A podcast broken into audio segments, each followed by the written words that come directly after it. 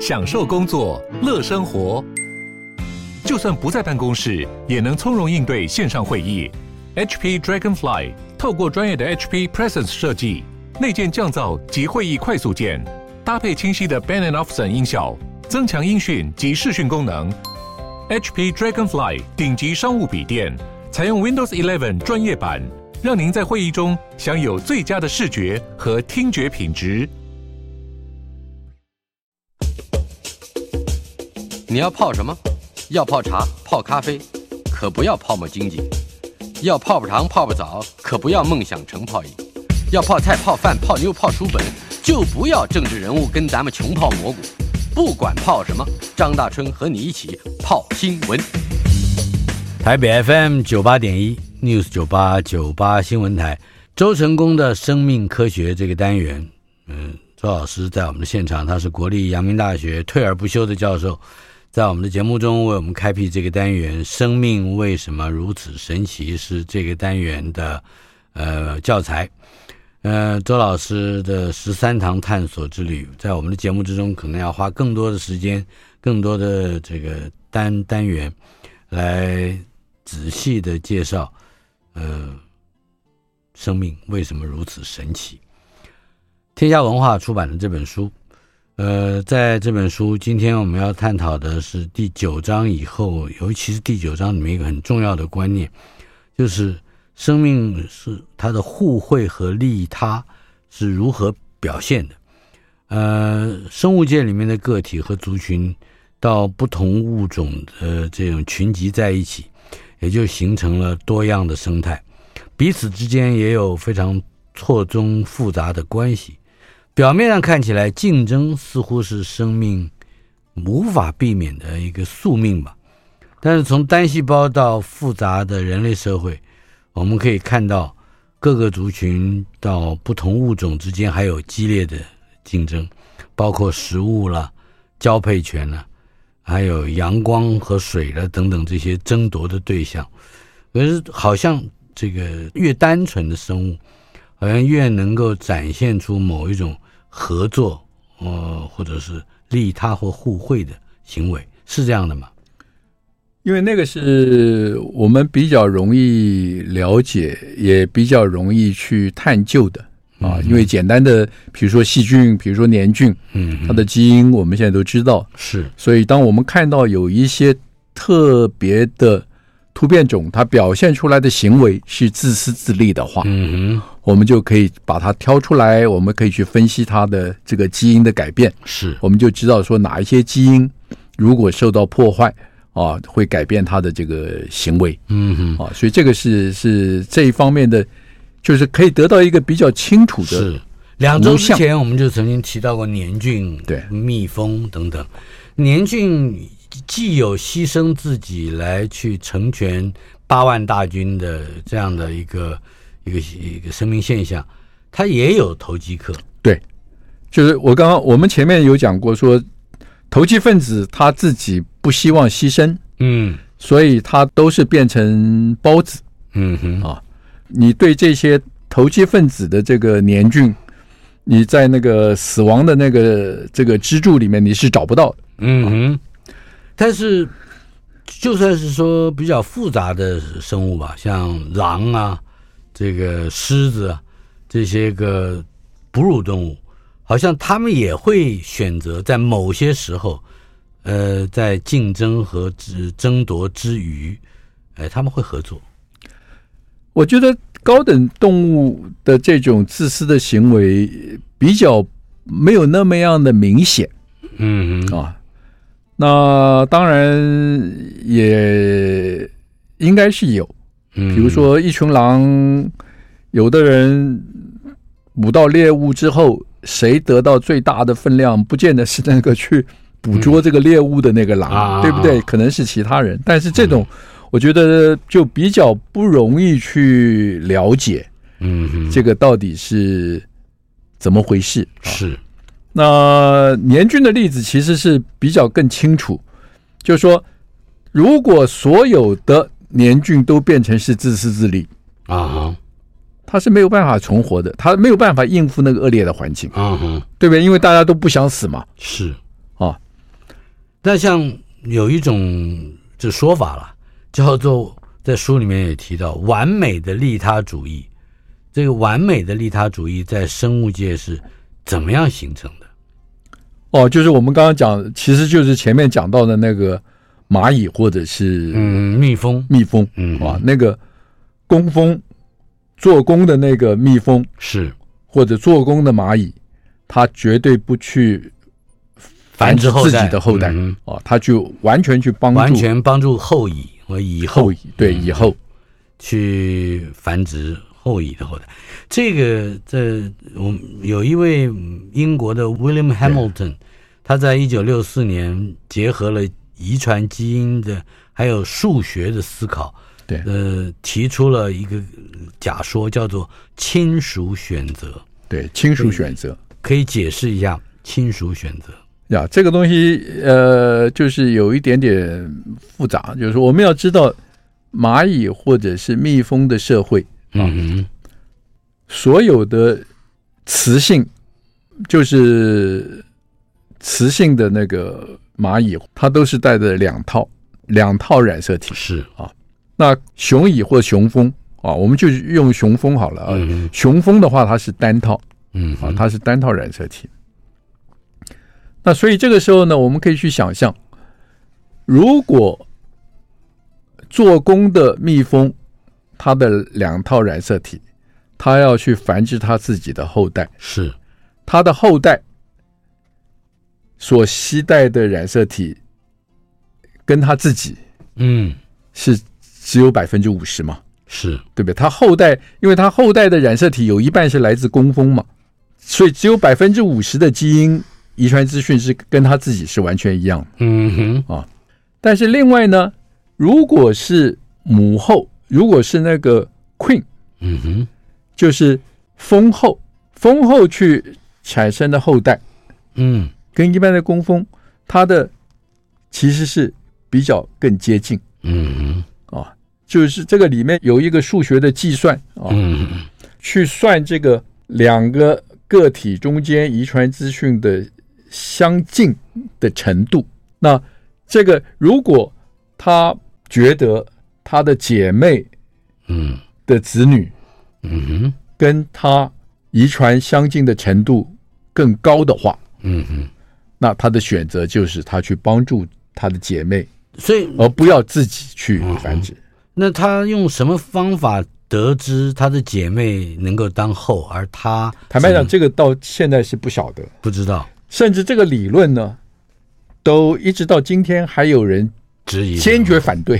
啊 啊！所以这个是这个就是说，在演化生物学里面，我们碰到有趣的地方，嗯哼，也是困难的地方，就是有趣的地方。我说我们可以不断的去思考。是，就这个理论合不合理？这个理论有没有我们英英文讲到 make sense？嗯哼，有没有漏洞？是，所以我觉得演化生物学其实是一个非常好的一个训练学生思考的一个啊，一个是一个工具。演化生物学家也常常会面对另外一个挑战，那就是为什么是有性生殖？对，说的更明确一点是，为什么有性生殖是真核生物？主要的一个繁殖形式，对，这个就要从萧伯纳说起了嘛。对哦，那个那个是一个很有名的萧伯纳的故事嘛，嗯、就是说段子，有一个年轻貌美的明星，嗯啊，非常喜欢萧伯纳，是，于是他就跟萧伯纳在一个这个这个场合里面，他就说，哎，他说我们两个人结婚的话，啊，我们将来生出来的小孩啊。有我的美貌，有你的聪明，嗯，那该那不是非常好吗？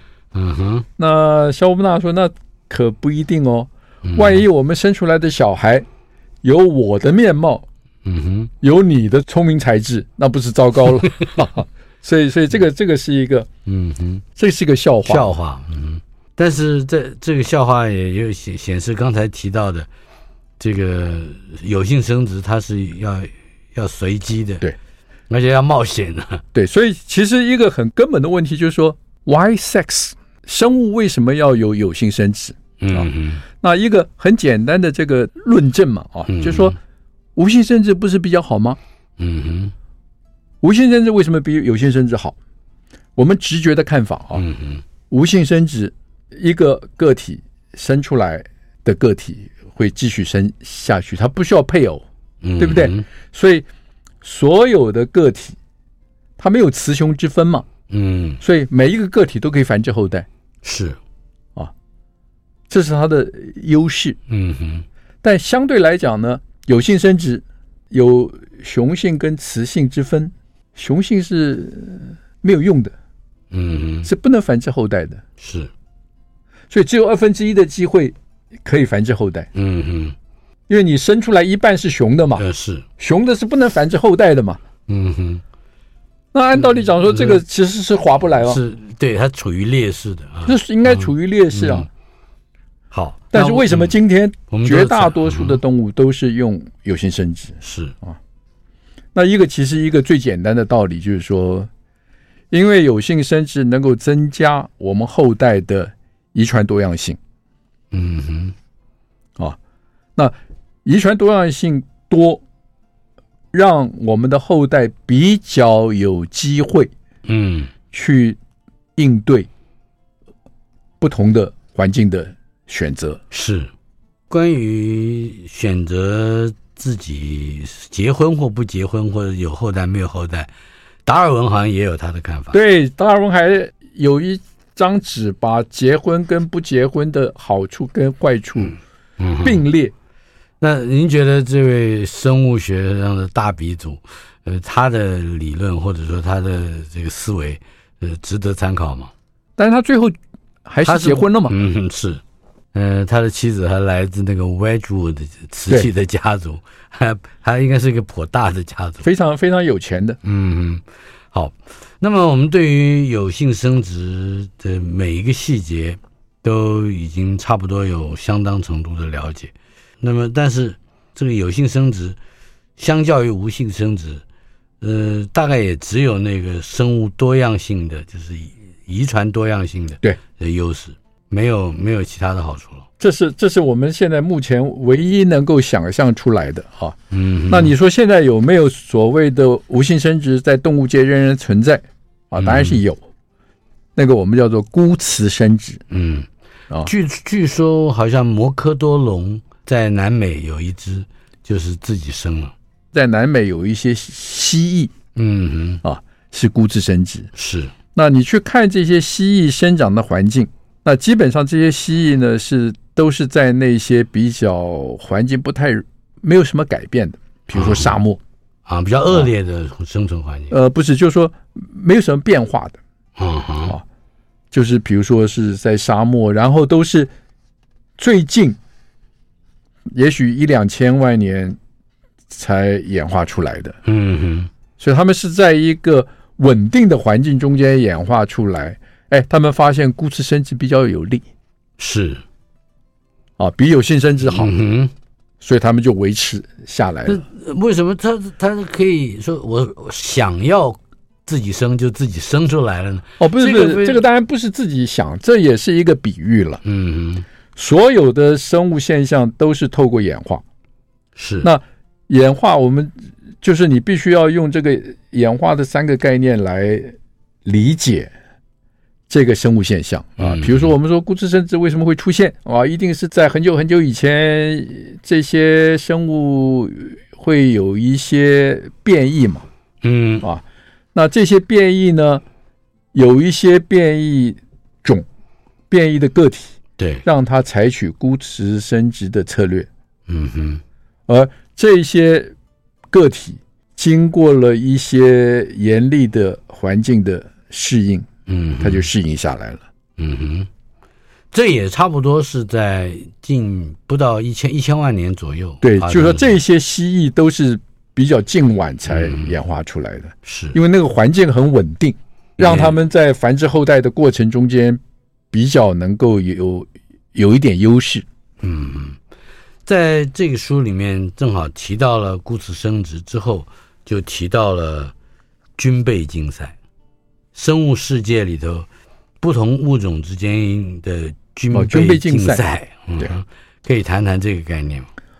哦，我想这个军备竞赛其实是在生物世界中间，几乎是随时随地、无时无刻都在发生。嗯、包括比如说，我们跟这个病毒，嗯啊，我们跟细菌，是我们跟这些病原菌啊，这个里面有一个很有趣的，也是比喻了，嗯，就是叫做红皇后理论。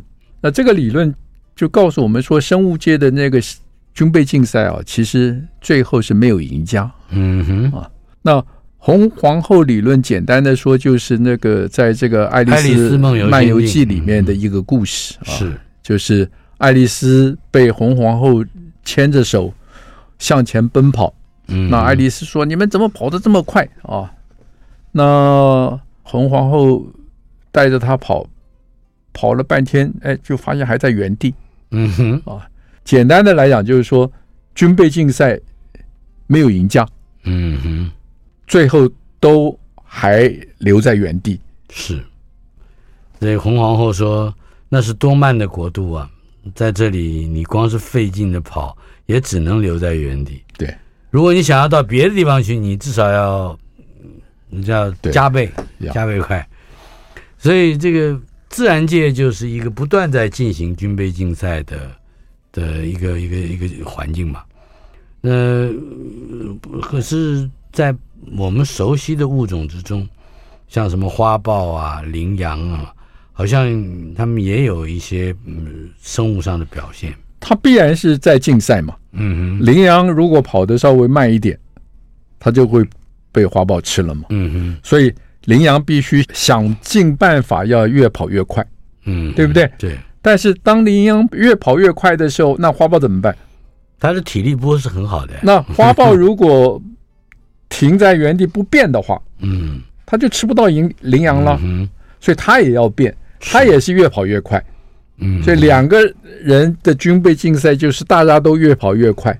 是，那最后的结果还是一样。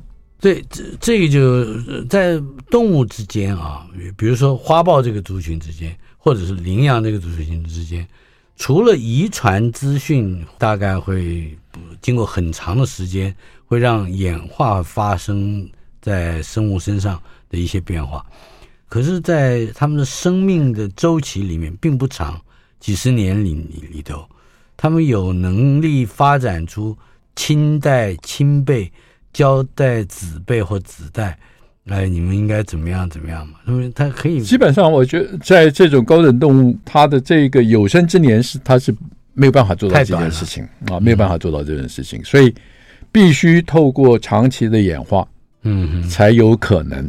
就是说，这一群羚羊中间有一个突变种，嗯啊，哎，它跑得比其他羚羊快，是，它就是被吃掉的机会就变少。嗯，所以它就会生出比较多的后代。嗯哼，那它生出来的后代呢，当然也就跑得比较更快一点。嗯哼，跟其他人来比，所以跑得慢的慢慢慢慢就被淘汰掉了。是，那同样的花豹也是同样的，花豹要必须那个要跑得比较快一点的那个突变种。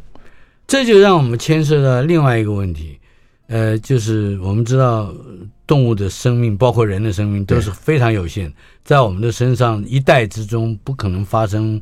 出演化那样的一个变化，可是我记得在多年以前，大概有十多年了，日本的科科学家，而且还是这种做的田野调查的生物学家，在日本北边的几个岛发现了这个岛上的猴子，先是在一个岛上发现，会用这个水海水清洗浸泡他们所食用的地瓜。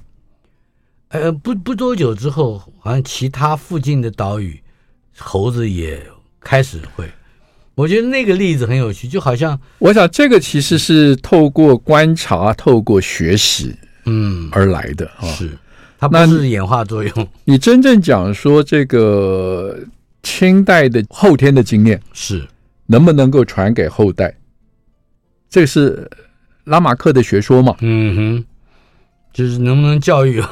过去我们认为说是不可能，嗯啊，那至少在现在呢，我们说对高等生物来说，高等动物来讲，恐怕还是不可能。嗯、是，但是在一些比较简单的生物，现在这样的例子越来越多啊，被发现。那、呃、比如说我最喜欢的一个例子，那、呃、就是果蝇。嗯哼，啊、呃，果蝇平常产卵啊，它大概只有百分之二十的果蝇，它产卵，它是产在这个含有酒精的环境里。嗯，大部分的产卵它不喜欢果蝇产卵，不喜欢产卵在含有酒精的环境里。嗯哼，但是如果这个妈妈果蝇呢，如果碰到一个寄生蜂，他看到一个寄生蜂，嗯，他会提高警觉，因为寄生蜂是果蝇的天敌，是。寄生蜂会在果蝇的蛋里面下蛋，嗯，哦，让它的后代在那个果蝇的蛋里面孵化出来，哦，所以它是天敌，是。妈妈的果蝇如果看到寄生蜂，嗯，这个时候它产卵，它就赶快找那个有酒精的环境，也就是发酵了的水果。嗯，卵产在有酒精的环境里，嗯哼，这样子寄生蜂不喜欢有酒精，它就不会来侵犯。啊。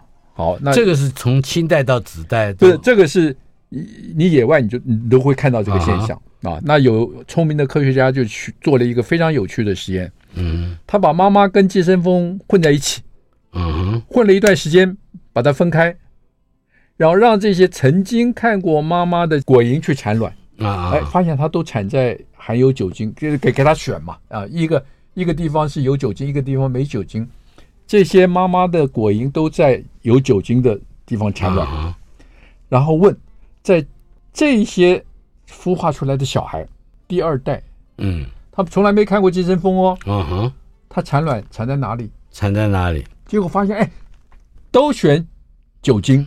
嗯，都选酒精的，就是清代的某些经验会传留给子代。台北 FM 九八点一 News 九八九八新闻台，两个礼拜之后，我们又和周成功老师见面了。呃，周成功的生命科学，呃，作者是阳明大学的退休教授，退而不休，在我们的节目中开设这个单元。生命为什么如此神奇？这是周成功教授的十三堂探索之旅。这本书是由天下文化出版的。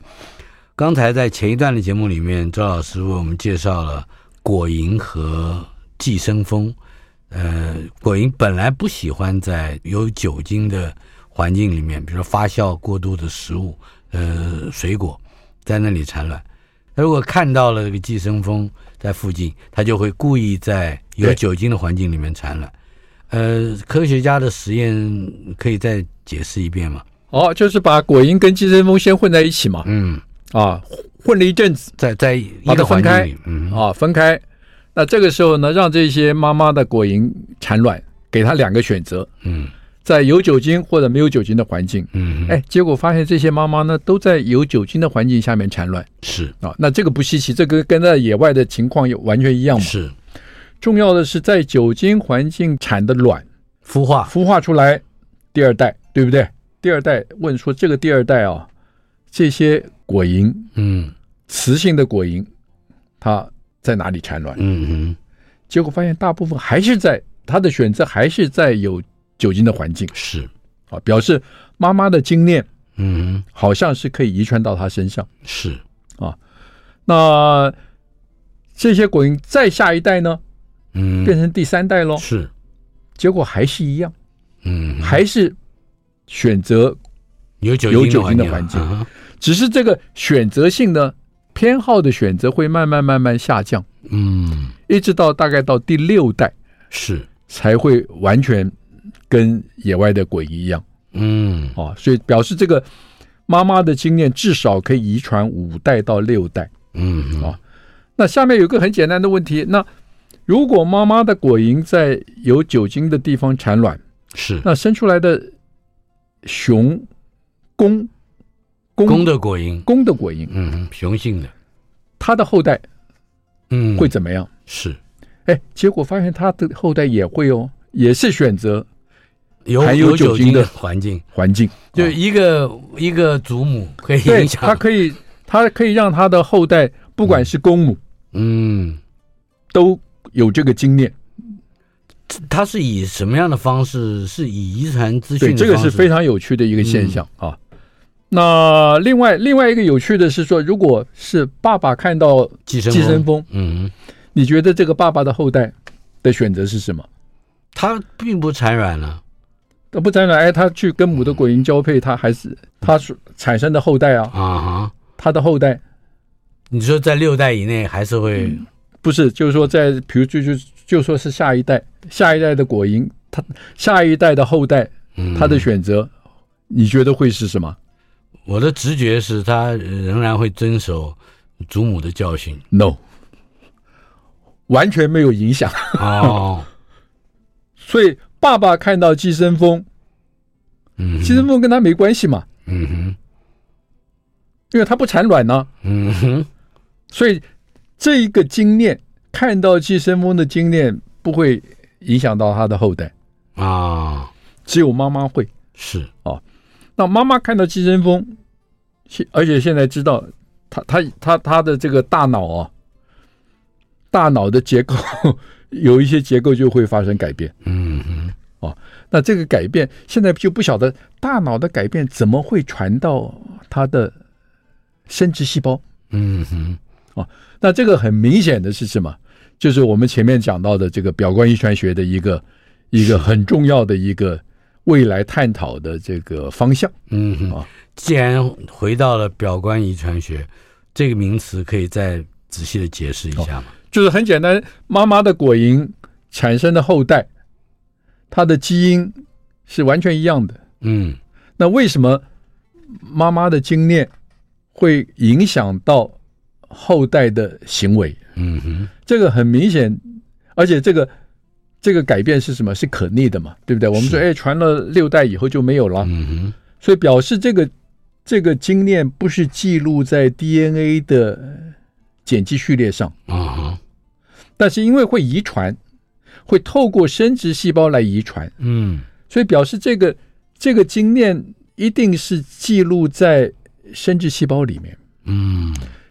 记录在生殖细胞，又不是记录在生殖细胞的 DNA，嗯哼，那一定是 DNA 以外的地方，嗯哼。啊，那姑且明之，我们说是叫表观啊，叫表观遗传，就是说不是记录在 DNA 的碱基序列上，是，所以我们的遗传如果是记录在 DNA 的这个碱基序列上的话。到第六代不会消失啊，嗯，它应该会一直一直一直延续下去啊。这又让我想到那个那位用爪哇来做做实验的教授，英国人，他叫 Gordon，Gordon 呀，那位叫 Gordon 的英国的科学家、生物学家，他他是用小肠上面的皮质细胞，呃的卵，呃，应该说那个皮质细胞。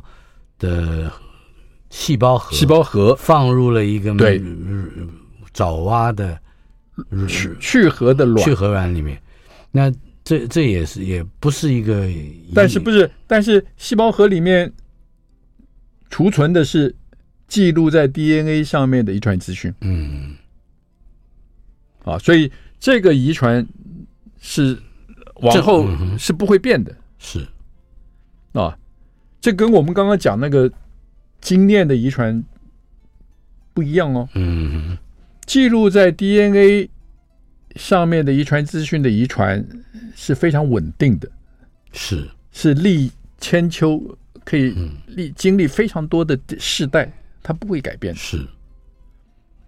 那所以到底到底刚才我们讲到的这个果蝇的对怎么样去？我们说这种遗传怎么样？它只遗传了六代嘛。那它是怎么发生的？以及它是就是我们现在不晓得，还是不知道脑袋的那个改变哦，神经系统的改变怎么去影响？嗯，这个生殖细胞里面的遗传讯息，嗯，很明显，这个遗传讯息呢不是记录在 DNA 的碱基序列上。那我们现在猜想，那会记录在哪里呢？嗯，那可能就是记录在缠绕在 DNA 外面那个组蛋白。嗯，上面的化学修饰是啊，因为组蛋白上面的化学修饰是可以一代传一代，但是那个化学修饰呢，就没有像 DNA 上面的遗传资讯这么样的稳定。嗯，主蛋白上面的化学修饰是是可以改变的，是。是可逆的。啊，它可以添加上去，添加一些记号，它也可以被移除。所以这是目前对于果蝇和刚才讲到的那个，这个是目前对表观遗传学的一个粗粗略的概念。嗯，果蝇那个例子到现在还不晓得啊，到底发生了什么事情？到底在这个生殖细胞发生发生了什么事情？嗯啊。除了呃这个有性生殖之外，达尔文还注意到另外一个有趣而且是令人困惑的现象，那就是 sexual selection，对性别的选择。这一点我们稍后片刻马上回来。台北 FM 九八点一 News 九八九八新闻台三月二十八号星期二进行的单元周成功的生命科学。生命为什么如此神奇？这本书是周成功教授的十三堂探索之旅，天下文化出版。呃，周老师在我们的现场，我们刚才提出了一个问题，那就是除了有性生殖之外，达尔文还注意到另外一个有趣而且令人困惑的现象，那就是性择、性别的选择 （sexual selection）。呃，我们大概可以看到很多动雄性的动物都很漂亮啊，这个对，呃，很色彩鲜艳，都说是为了吸引异性。嗯，可是这个话题好像还有更多的内容。我想达尔文的困惑其实一个非常简单的这个例子啊，就是来自孔雀。嗯哼，我们可以想象孔雀，公的孔雀。它孔雀开屏的时候，嗯、它的尾巴非常漂亮，是对不对？嗯，那目的是什么？目的就是要吸引母的孔雀来跟它交配、嗯、啊。但是你想想看，公的孔雀，当它尾巴张开非常漂亮的时候，这样的一个身体的结构，嗯，对它在丛林中间的生活，嗯，有任何好处吗？看起来没有很很碍事的，很碍事啊，嗯、事实上是非常不利的。是那对生存非常不利的这种身体的特征，嗯哼，为什么可以？是而且影响，如果它真正还会在低空飞行一段路途的话，那个非常的这个妨碍。哎，那个大尾巴是是，是个累赘，对，很累赘，是个累赘，又不能飞，嗯，在丛林中间跑又变成是一个障碍啊、那它怎么会？是。那唯一能够合理的解释就是说，因为它能够吸引异性，嗯，让他虽然他的个人的生存啊是。是不利，嗯，但是他能够吸引到异性，能够让异性让他的遗传资讯能够有得到更多的后代，嗯，有着落，这样就是我想这个就变成是一个很简单，我们在谈。Sex selection，嗯啊，性择的一个一个最基本的一个概念。是，但是性择而造成两性身体特征的差异，还有一个特殊的名词叫做性的这个异形是吧？Dimorphosis，等于就是因为有 sex selection，嗯，所以变成雄性动物呢，它要展现，嗯，或者它要。演化出更多能够吸引异性的身体特征。嗯、那相对的来讲呢，对雌性的动物来讲，它它是比较被动的，嗯，所以它不需要它不需要在身体做太多的这种改变。是，所以这个时候我们就可以看到很清楚的公的跟母的身体特征的差别。嗯啊，身体特征的差别。那那个差别其实。一个一个主要的都是来自性泽嘛，嗯，所以公的会你会看到，哎，非常花俏，是啊，非常雄壮。可是这在雄性跟雄性之间，嗯，这种个别的花俏和风采也会造成缠斗或或者是伤害。雄性跟雄性之间的那个竞争，嗯、那个那个是另外一种竞争啊，嗯，所以我们说雄性的。身体，比如说为什么会比较强壮？嗯，那可能就是因为这种竞争而产生的结果。是，因为你如果不够强壮，你就没有机会，嗯，去交配。是，啊，那就所以这个不是雌性来选择，变成是雄性的竞争决定了它有没有机会去交配。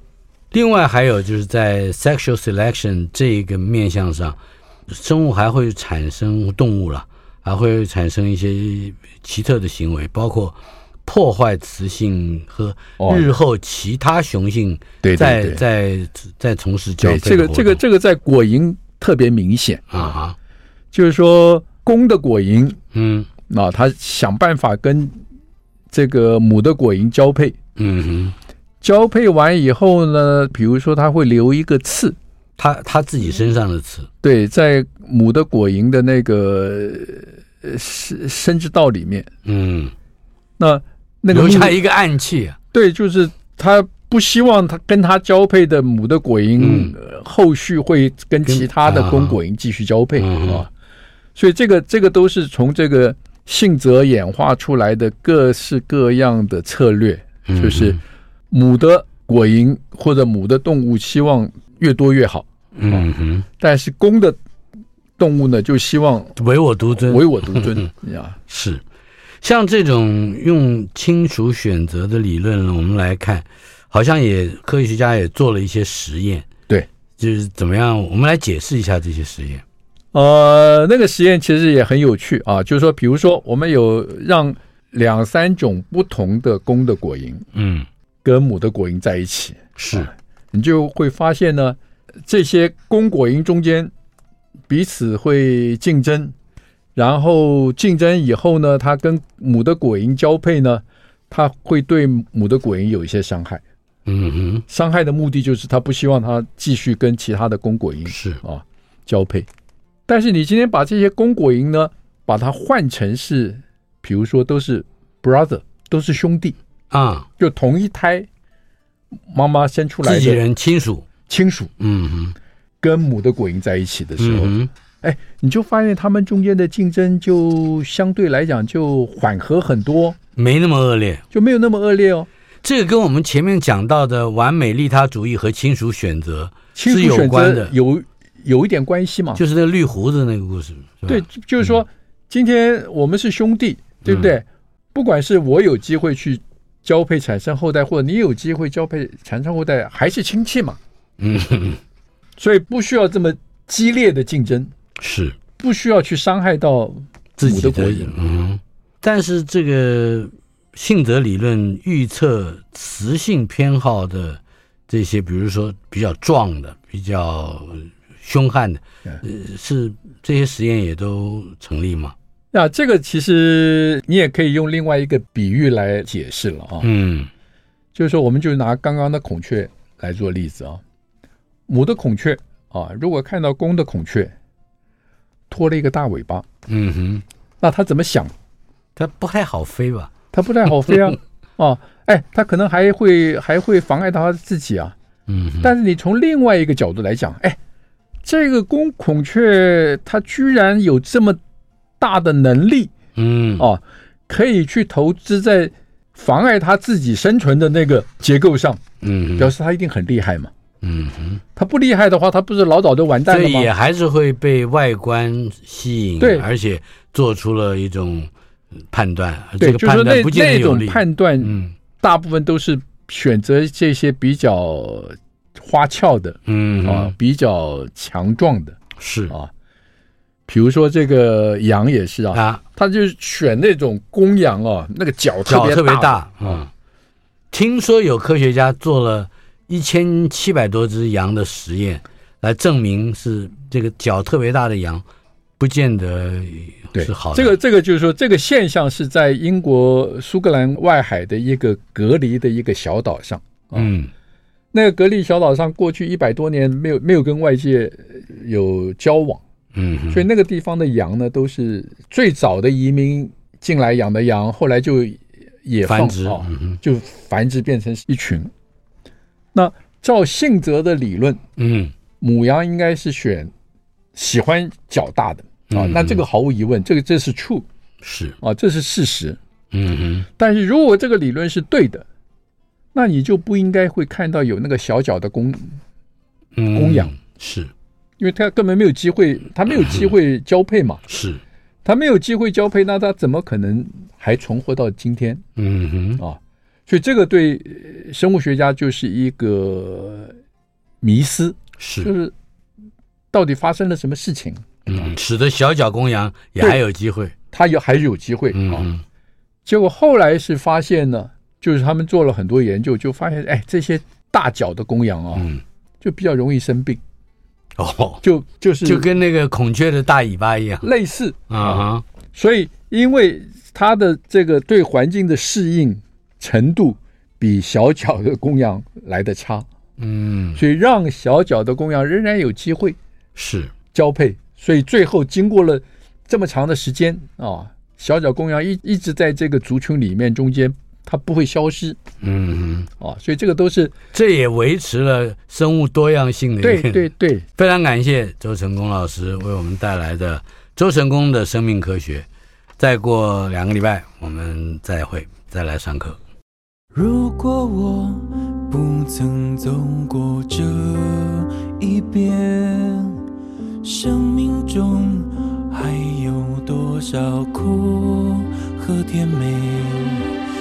风中的歌声，孤单哽咽的声音是谁？